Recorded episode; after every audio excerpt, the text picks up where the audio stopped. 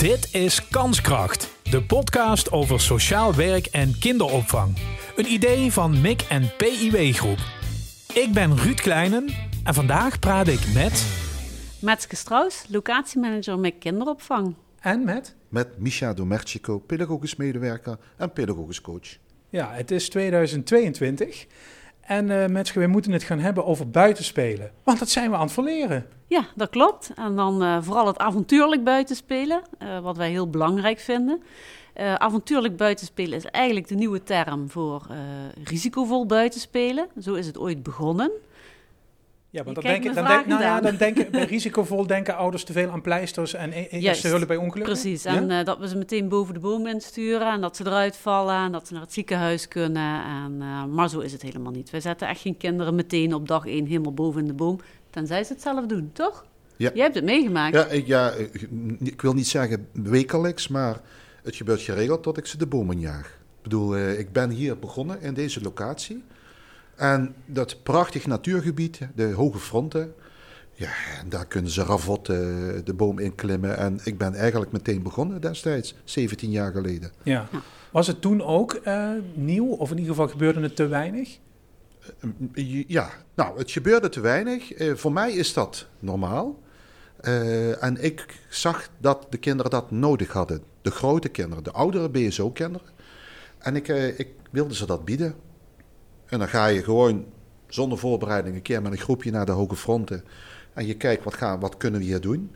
Ja, je treft bomen, je treft gangetjes, je treft modderpaadjes aan. En dan is het eigenlijk, ja jongens, ga maar los. Ja, Misha, ik zie licht grijzende slapen. Jij bent wel buiten opgegroeid, zelf? Ik werd de straat opgeschopt en pas als het donker werd, werd we vanaf het balkon werd, uh, naar binnen geschreeuwd.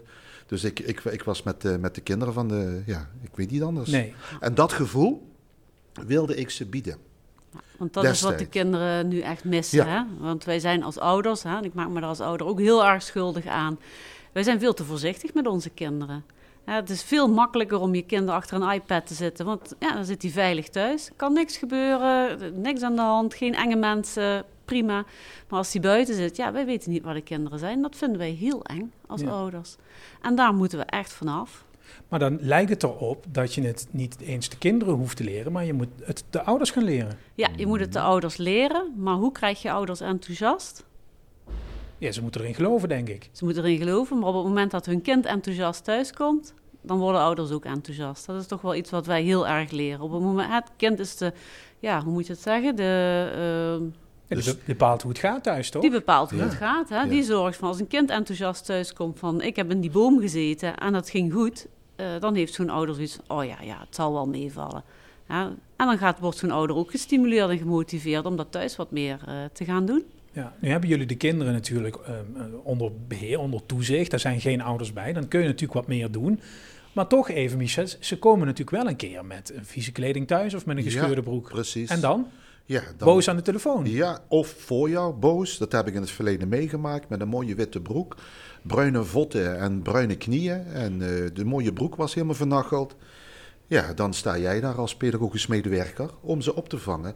En ook te spiegelen om te laten zien van waarom dit voor dat kind toch belangrijk is. En als die ouder dat nodig had gehad, dan hadden wij wel de, de, de stommerijkosten betaald of zo. Dat is geen probleem. Daar maak ik mij ook geen, uh, nee. geen, niet druk over omdat het belang van het, de, de kans, de kanskracht wat je aan het kind geeft, veel belangrijker is dan die broek. Ja, laten we even gewoon, dat is misschien heel droog, maar naar de, nou, laat ik zeggen, wetenschappelijke onderbouwing van het Oeh. buitenspelen. De voordelen. Ja. Wat leer je ervan? Ja, je leert ervan om uh, ja, eigenlijk letterlijk uh, en figuurlijk om te gaan met risico's. Ha, als jij buiten loopt uh, en er ligt een boomstronk voor jouw neus, ja, dan kun je twee dingen doen. Hè? Of je gaat er overheen, of je gaat er omheen, of je zorgt dat die boomstronk weggaat. Maar die keuzes die moet je zelf maken en je moet zelf leren om dat te doen. Wat wij nu veel met kinderen doen, is we laten ze spelen op hele veilige plekken. Daar zijn geen boomstammen, want die hebben we alvast voor ze weggehaald. Want dat is wel zo veilig, want dan kunnen ze ook niet overvallen. Maar een kind leert daar dus helemaal niks van. En daar moeten wij dus vanaf. In plaats van dat we die weg dus glad maken voor het kind, hè, waardoor een kind geen risico's meer durft te nemen, moeten we ze helpen om om te gaan met risico's. Want als je dat niet doet, dan krijg je later hele vervelende kinderen. Ja. Ja, dat- En jongvolwassenen die gewoon niet weten hoe ze überhaupt met tegenslag omgaan. Ja. Want dat kunnen sommige kinderen niet meer. Want papa en mama die hebben ervoor gezorgd dat ze tijdens hun hele jeugd geen enkele tegenslag gehad hebben. Want dat vinden wij als papa en mama helemaal niet zo fijn als ons kind eh, verdrietig is. Of als ons kind gevallen is en pijn heeft. Dat willen wij niet als papa en mama. Dus daar leren ze helemaal niks van. Ja, Michel, wil jij Ja, daar wilde ik eigenlijk Ja. op inhaken. Door te zeggen, als jij als pedagogisch medewerker mee naar buiten wilt gaan en je bent je bewust van jouw rol en je geeft het vertrouwen aan het kind, of het nou vier jaar is of twaalf jaar oud, en je geeft dat vertrouwen en jij zorgt voor het kader van de veiligheid, dan zie je dat kinderen dat kunnen dragen. Ook al hebben ze bijvoorbeeld nooit buiten gespeeld, maar jij geeft die kans aan dat kind. En jij kijkt vooruit van wat gebeurt als ik dit of dit toelaat. Dus dat is het gunnen aan het kind. En wat Metske net terecht zei, is de weerstand, wat een kind voelt. Het kind krijgt dat terug, ziet de kansen wat, wat het kind weer kan benutten. En dat bouwt een weerstand op, wat, wat voor de rest van het leven profijt van kan halen. Ja. Daar ben ik 100% van overtuigd. Ik heb wel eens met een, ehm, ik denk dat het een opticien was of zo, of een oogarts gesproken. Die zei, door dat niet buiten spelen, wij leren geen diepte meer zien. Nee. En dat gaat bijvoorbeeld Ja. gevolgen hebben later in het verkeer, ik noem maar wat. Ja. Ja, ja, motoriek. Ja, ik bedoel, we- we kunnen alle eh, competenties kunnen we opnoemen. Maar het belangrijkste is natuurlijk ook de fun, het plezier. Als ik met een groep kinderen naar buiten ga, dan stel ik mij eigenlijk een stukje naar achter en ik laat het over aan de kinderen. Wat willen jullie gaan doen? Laat, en dan zorg ik weer voor de inkadering van de veiligheid. Ik laat het over aan de kinderen, want plezier moet voorop blijven staan. BSO-plezier is belangrijk. En jij als pedagogisch medewerker kijkt natuurlijk met al die eh, middelen wat je ter beschikking hebt naar wat is nu belangrijk voor dat kind. En jij plukt die stille kinderen, probeer je naar voren te halen om ook hun een kans te bieden. En ook de, de kinderen die altijd voorop staan, om ze ja, te beteugelen misschien. Maar daar ben je mee aan, het- aan, aan het schuiven een beetje. Maar het kind, je geeft dat kind constant die kans. Ga maar op je pan. Ga maar, op, eh, eh, ga maar onderuit. En dan zie je ook dat teleurstelling en, en, en succes vlak naast elkaar liggen. En dat hoort ook bij het leerproces. Want dat is iets wat, wat, wat wij ook minder doen. We willen alles glad strijken. Het moet eh, kinderen zijn die vooral moeten slagen. Eh, teleurstelling, dat mag eigenlijk niet. Maar in mijn werk, en misschien is dat niet goed wat ik nu zeg, maar ik probeer ook een kind te laten zien, wat, hoe ga je met je eigen teleurstelling om? En dat geef ik ook weer terug aan het kind. En dan ook weer, kom op, opstaan en weer verder. Ja. Je bent met zo'n groep kinderen buiten. Eh, het is natuurlijk ook heel interessant en ik denk ook goed voor de groepsdynamiek. Hè. Helpen mensen elkaar? Wie pakt de Ja. leiding? Dat kunnen jullie mooi observeren dan. Ja, precies. En juist wat jij zegt, het observeren, dat is dan het allerbelangrijkste. hè? Afstand nemen. Nou, Micha zegt wel eens terecht, wij zijn op expres lui. En dat betekent niet dat wij niks willen of kunnen doen met die kinderen. Maar dat betekent gewoon dat je afstand neemt. Zorg dat die kinderen zelf de regie nemen in hun spel, in datgene wat ze doen. Je ziet dan inderdaad wat je zegt, een natuurlijk eh, eh, systeem ontstaan. Dat is degene die neemt het voortouw. Die kijkt letterlijk figuurlijk de kat uit de boom. Eh, die denkt, oh, dat is wel interessant. En die gaat net dat stapje verder doen. Als wij ze met alles aan het handje meenemen, ja, dan gebeurt dat niet. Dan nemen zij zelf geen initiatieven, leren zij niet om initiatieven te nemen. Is Maar er geen ik- uitdaging Kijk even, eh, eh, hè, ik bedoel, heb, heb jij vroeger buiten gespeeld? Ja. En eh, dan kan ik me voorstellen dat er minstens één keer een situatie is geweest dat jij later in je volwassen leven dacht, dat was volgens mij niet zo veilig geweest. Misha, ik kan je vertellen, we kunnen blij zijn dat ik hier zit. nee, maar het is Ja. wel zo. Want Ja. ja, het is natuurlijk Ja. heel vaak ook op het randje goed gegaan. Ja. Ja, Hè, ik overdrijf het een beetje, maar zo is het natuurlijk wel. ja, ja, ja. Maar daar heb je wel heel veel van geleerd. Nou voor in je ja. leven nu. ik, ik ga er, dat, dat, dat is natuurlijk niet te turven, maar uiteindelijk onderhuis eh, speelt dat natuurlijk mee. Zeker, ja. Ja. Ga ik zeker vanuit. En om de vergelijking te maken, eh, in de kinderopvang de laatste jaren, nu is er een kentering bezig Mm. over de mogelijkheden wat je biedt. Maar ik zeg wel eens ook tegen ouders, in de scouting, dat mag van alles. En als een kind bij de scouting zou vallen, dan wordt gezegd, ja, dat hoort bij de scouting. En bij de kinderopvang lijkt het wel alsof dat niet zou mogen. En gelukkig nu, ongeveer vier, vijf jaar, dat in, landelijk gezien, dat er steeds meer het risicovoorspel, het avontuurlijk spel, buitenspelen voorop staat. eh, waardoor wij ook die ruimte krijgen om de kinderen dat te bieden. Ja. Je moet de ruimte krijgen en je moet de ruimte nemen. Ja. Hè? Wat wij, waar wij echt voor gekozen hebben binnen kinderopvangland, daar zijn we toen mee begonnen bij Montessori, eh, de tuin van de peuters. Dat was eigenlijk voornamelijk tegel. Daar hebben we volgens mij 70 vierkante meter tegel hebben we eruit gehaald. En dat is allemaal vervangen door speelnatuur. Eh, dus dat betekent oneffenheden, dat betekent ja, risico's. Kinderen kunnen struikelen. Hè, waar vroeger, waar je van de GGD bij wijze van spreken een hekje om een boomstronk moest zetten, want dat was gevaarlijk, daar konden kinderen over vallen. Dat is nu niet meer. Nu creëer je expres obstakels, want dan kunnen ze eigenlijk al van jongs af aan leren van oké, daar moet ik of omheen of overheen. En daar leren ze uiteindelijk van. Eh, Ja. Moet ik dan ook denken aan bijvoorbeeld weg met de rubbertegels onder het klimrek? Ja, dat liefste wel. Wij hebben ze vervangen door zand. Maar ja, er zit helaas wel nog een hoop wet en regelgeving achter. Dus dat is valzand.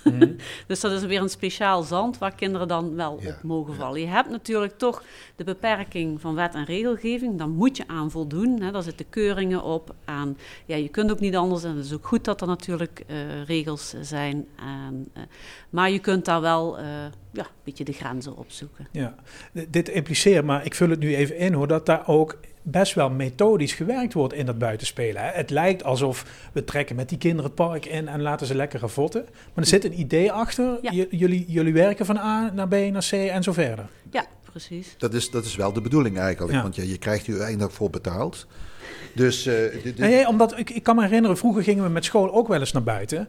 Maar Ja. dat was dan voor de leerkracht ook even, pff, hoefde die zelf Ja. niet, weet je wel. ja. Maar dit wordt nu veel gepland, dat begrijp ik. Nou ja, goed, eh, even heel egoïstisch gezegd. Als ik met mijn kinderen van de BSO naar buiten ga, wil ik daar ook een beetje plezier van hebben. Dus als ik, als ik zie dat kinderen die helling opklimmen, eh, dan zie ik even terug naar mijn eigen jeugd. Dan denk ik, oh schitterend. Dit, dit, dit, is mijn, dit is mijn doel. Maar dan heb ik al van tevoren, heb ik het al helemaal ingekaderd qua veiligheid, qua de, de groepsdynamiek. eh, de leiders die heb ik naar voren getrokken. En, of de stille heb ik naar voren toe ge- gehaald. Om, om te zorgen dat daar een geborgen, een veilig eh, startpunt is. En dan doe ik ook letterlijk en figuurlijk een stap naar achter. En dan geef ik het aan hun. Ja, het, met een heel mooi duur woord, het intrinsieke van het kind, komt dan naar voren. Ja. En dan ligt dus zeg maar eh, eh, succes en falen best wel naast elkaar. Want dan zie je, ja, worden we het eens? Willen we weten wat we gaan doen? Dat neemt tijd in beslag. En dat laat ik ook gebeuren. Waar ik aan zit te denken, er luisteren nu natuurlijk ook mensen die zelf opvoeder of ouder Mhm. zijn. Hè? Die denken, ja, dat is allemaal te gek. En die peuterleeftijd, ik snap het helemaal. Maar op een gegeven moment zijn ze 12, 13, 14, puberleeftijd. En dan raken we het allemaal kwijt. Zetten jullie ze op een bepaalde manier af?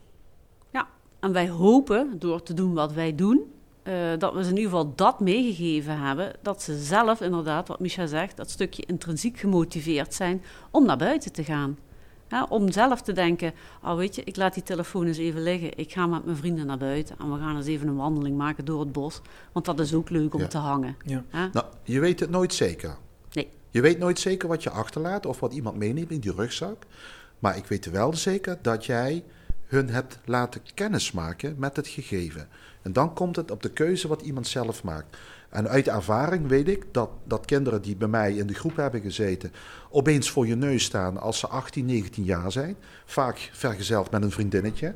En dan grijpen ze weer terug van, dat was toen best wel leuk. En dan hebben ze ook zo'n hele zware stem. Dat ik denk, oei, dan word ik een beetje verlegen van, jij was toen zo'n klein jochie. En dan krijg ik, en dat is het mooie aan mijn werk als pedagogisch medewerker, dan krijg ik gewoon te horen, dank je wel voor die tijd wat jij mij hebt gegund. En dan, ja, dan krijgen we kippenvel van. Dan gaan ze weer weg. En dat gebeurt je soms, niet, niet elke week, maar een paar keer per jaar, dat mensen, dat kinderen terugkomen naar de BSO om te kijken hoe was het daar. En dan st- stel ik toch stiekem de vraag, zou je nog wel graag op deze BSO willen? Ja, als het gaat wel. En dat grijp ik weer terug naar de kans wat je geeft. En de keuze maakt het kind zelf. Dat is het Ja, Het mooiste en- wat en je wat kunt we doen. ze dan ja, onzichtbaar meegegeven hebben, is een stukje vertrouwen. Hè? Wij vertrouwen in jou dat jij dit kunt. Wij hebben vertrouwen in jou dat jij dit hebt kunnen doen en dat je zelf eh, de verantwoordelijkheid daarvoor kunt nemen.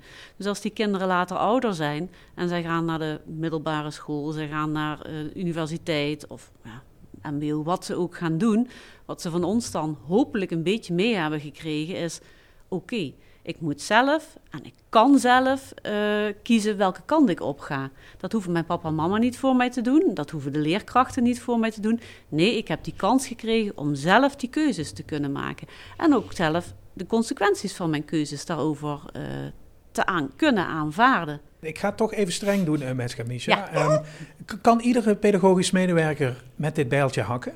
Nee. Ik En denk nu? dat dat, eh, dat dat een eh, utopie is om dat te zeggen. Ehm, maar ik denk dat iedere locatiemanager, iedere medewerker in de BSO echt wel weet van nou, die pedagogisch medewerker die kan dat. Die heeft dat in zich. En niet iedereen hoeft hetzelfde te kunnen. Hè? Kijk, als je in de BSO twee of drie mensen hebt die dit fantastisch vinden, helemaal prima. Maar je hebt ook medewerkers nodig die het juist heel fijn vinden om alleen maar een beetje te knutselen, een beetje te kneuteren met die kinderen. En net zoals dat je als je in een, in een babygroep werkt, daar heb je medewerkers die ja, zijn meer van het knuffelen en de warmte en gezelligheid. En je hebt de medewerkers die ingaan op het bewegen hè, eh, van het kind. Die zeggen van nou, ik ga eens net een stapje verder met het kind. Je moet je er prettig bij voelen.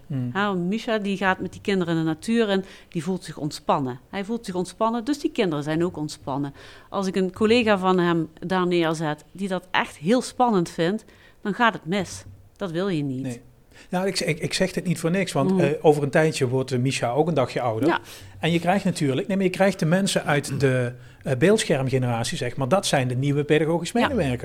Dus wat dat betreft, maar ik kom van buitenaf, Misha, zie ik het een beetje somber in. Nou, wij hebben daar wel een eh, flinke slag te slaan en wij zijn er ook echt mee Ja. bezig. Hè, Misha, wij zijn eh, een paar jaar geleden zijn we begonnen met, eh, toen was het nog alleen maar MIC, hè, waren we nog niet MIC PIW, zijn we begonnen met MIC Goes Outdoor. Ja. En toen hebben we eigenlijk samen met, met nog een collega en een medewerker van het CNME, het Centrum van Natuur en Ja, Milieueducatie. ik wil toch de naam genoemd hebben, Bas Leinders. Ja. ja, onze collega Bas. En eh, toen zijn we bij elkaar gaan zitten en toen hebben we eigenlijk zitten denken... jongens, wat kunnen wij nou doen om medewerkers, pedagogisch medewerkers... te motiveren, te stimuleren om eh, naar buiten te gaan. Om dat ha, avontuurlijk buitenspelen te doen. En de enige conclusie die wij konden trekken was eigenlijk... ze moeten het zelf ervaren. Dus wij hebben een scholing bedacht waarbij we dus mensen niet in een klaslokaal zetten met een paar mooie filmpjes en nou, dit is het ideale beeld. Nee, we hebben ze gezegd, je trekt oude kleren aan, je trekt een regenjas aan, ehm, je zorgt dat je eh, eh, de reservekleren bij hebt als je daarna weer moet gaan werken. En we hebben ze letterlijk aan het werk gezet. Ze hebben vuur gemaakt, ze zijn op pad gegaan, ze zijn met zwaarden door de bossen gaan rennen. Ze, ze hebben gevoeld van nou, dat voelt een kind. En op die manier hopen wij, door dit eh, initiatief verder weer uit te breiden en weer voor te zetten, dat we dus echt nog een aantal medewerkers kunnen vinden die echt intrinsiek gemotiveerd raken. Ja, om dat kind uit zichzelf weer naar boven te halen en dat vervolgens ook met de kinderen te doen. Ja, en natuurlijk ben je als professional, heb je veel te maken met protocollen en regeltjes en alles, waar de kinderen eigenlijk niks mee te maken hebben. Maar Metske gaf het net aan, het voelen van het kind in jouzelf. En ik zag bij die, die workshops die we gaven, Migos Outdoor, dat dat kind naar boven kwam. Echt, dat kind. En ook onderling, dat ze Ja. elkaar gingen uitdagen. Ik krijg eerder dat vuurtje aan dan dat het jij. En er waren ook locatiemanagers bij. Eh, maar dat kind, dat is het belangrijkste. Als je dat bij je medewerker kunt naar boven halen, van voel dat kind, dan kunnen ze dat ook weer uitstralen naar de kinderen. Dat is eigenlijk heel belangrijk. Dat die geborgenheid, dat vertrouwen wat jij als kind had, dat je dat weer terugvoelt. Ja. Ja, goed, en dat, dat, dat mogen Ja, wij. Dat, dat mogen wij doen, dat vinden wij superleuk. Ja. Hè? En wat, het, wat ik het allerleukste vond van, van die scholingen ook, is dat mensen eigenlijk een beetje zo binnenkwamen van ja, ik moet hier naartoe van mijn locatiemanager. Dus die zaten allemaal een beetje handen over. Ja, en oké, nou we gaan maar eens luisteren. En eigenlijk na een uur stonden ze buiten, gillend, rennend. En ze zijn echt met een grote smile eigenlijk naar huis gegaan. En ja, dat was gewoon zo leuk om te zien. Ja, dus, Ja, dus we kunnen concluderen, dit, dit eh, probleem, laat ik het zo maar even Mhm. noemen, staat op de kalender. Ja. Er wordt ruimte vrijgemaakt, energie vrijgemaakt om erin te investeren. Ja. Dus staan we er over vijf jaar hier met z'n allen gewoon beter voor dan nu op dat vlak. Ja, daar gaan we wel vanuit. Hè? En als je het dan hebt over kanskracht, wij krijgen de kans hè, en de mogelijkheden van, eh, van ons bedrijf om dat verder uit te bouwen. En ja, we hopen op die manier dat we dus ook eh, kanskracht van kinderen en jongeren vergroten in hun weerbaarheid eh, als ze opgroeien Ja. en weggaan Ja. bij onze organisatie. En ik heb ook met Metske al een aantal overleg gehad over ja, en hoe, hoe verder. Dat, eh, dat het eigenlijk nu, ik ben er zelf aan toe in, in de volgende stap van mijn, van mijn functie, om te gaan verbinden. Om datgene wat, die kans die ik heb gekregen van Metske en onder andere van Brigitte, om te zeggen van, ik zou zo graag die vonk door willen geven aan, aan beginnende PM'ers, om te laten voelen van, pak die kans. Want die krijg je en je kunt dat ook weer teruggeven naar die kinderen toe. En dan, heb ik het heel vaak over het woord verbinden. Het zoeken, bij elkaar zetten, eh, zodat mensen het zien en de kans gaan pakken en weer door blijven geven. Als je dat voor elkaar krijgt, dan houdt het zichzelf in stand. Net, net zoals ik met de oudere kinderen naar buiten toe ga, laat ik de oudere kinderen en de nieuwe kinderen die meegaan de regels uitleggen. Dat doe ik niet. De oudere kinderen dan. Dus dat houdt zichzelf in stand. En zo werkt het ook naar de collega's toe. Ja, ik neem aan dat jullie beiden beschikbaar zijn voor vragen en informatie. Dan kunnen we dat in de show notes zetten. Dan komen ze vanzelf bij jullie uit, toch? Zeker, daar Ja. staan we altijd voor open. Hè? Ja, prima. Als ze fikkie willen stoken, hè, dan kunnen ze bij mij of bij Bart kunnen ze terecht. Eh, Pijl en boogschieten is ook leuk. Zwaardvechten, dat doen we ook heel graag. Maar vooral dat kind, dat kind naar boven halen. Ik bedoel, als jij naar de film gaat, ja, dan, dan, dan zie jij een hoofdpersoon waar jij denkt, dat zou ik ook graag willen. Nou, hoe gaaf is het als ik dan met de kinderen naar buiten ga en we spelen een fantasiespel met, met van die latex zwaarden. En de kinderen vragen, ik wil de boef zijn of ik wil, ik wil eh, de, de, de, de ridder zijn. Dan geef ik ze die kans en dan zeg ik, doe maar alsof het een film is waarvan je niet weet hoe het afloopt. Jij bepaalt je eigen afloop in dit verhaal, in dit avontuur. Ja, dan gaan die ogen omhoog en eh, d- dan dan is de sky is the limit. Ja, Dus- het is een groot eh, les- en speellokaal buiten eigenlijk. Ja. Hè? Daar zit Ja. alles in. Ja, Alles. Ja, Ja. eigenlijk heb je geen binnenlokalen meer nodig. Ik ben met een aantal collega's heb ik de kans gekregen om een paar jaar geleden naar Denemarken te gaan, om daar naar de forest schools eh, eh, te gaan. Dat is dus kinderopvang. Ja, er is wel een gebouwtje waar ze kunnen plassen, maar eigenlijk is daar 90% van de opvang speelt zich gewoon buiten af. Ja, die kinderen die zijn de hele dag buiten. Daar is niks van speelgoed. Die hebben de natuur als speelgoed en de bossen. En daar lopen kinderen van drie het bos in. Waarvan je denkt, oei, oei, waar gaan ze naartoe? Dadelijk zijn ze kwijt. Die raken niet kwijt. Die weten, dit zijn de grenzen. Tot, tot hier mag ik gaan. En de medewerkers lopen daar achteraan. Ja. En die begeleiden ze in plaats van dat Ja. ze leiden. Ja, dat is fantastisch om te zien. Ja, en dan hebben wij ook de samenwerking met het CNME van Maastricht. Natuureducatie eh, ten top. En dan gaan we eh, hutten bouwen. Ja. Geleid door medewerkers van het CNME. Die de kinderen zeggen, dit is een zaag. Die is scherp. maar ik ga jullie de zaagregels uitleggen. En dan mag je hem gebruiken. En dan zie je kinderen dus hutten bouwen met zagen en met, met messen en met Enorme touw en alles. tuinscharen waarvan je denkt van, nou, daar moet geen vinger tussen komen. Maar dat is ook weer dat kader van ik leg het je uit, consequent blijven in dat kader en dan gaan ze zo avontuurlijk spelen. Eh, en dan doen ook de medewerkers van het CNME alleen maar als je mijn hulp nodig hebt, dan hoor ik het wel. Ja. Of ik speel met jou mee, of ik bouw met jou mee. Ja, dat, eh, en dan gaan de kinderen aan de slag. We zitten in een hele avontuurlijke fase. Dank jullie wel. Graag gedaan, Graag bedankt. gedaan. Dit was Kanskracht, de podcast over sociaal werk en kinderopvang. Een idee van MIC en PIW Groep. Reageren en jezelf aanmelden als gast? Dat kan. Je vindt een contactformulier in de show notes. Vergeet Kanskracht niet te volgen in je podcast-app en als je daar toch bent, geef een recensie.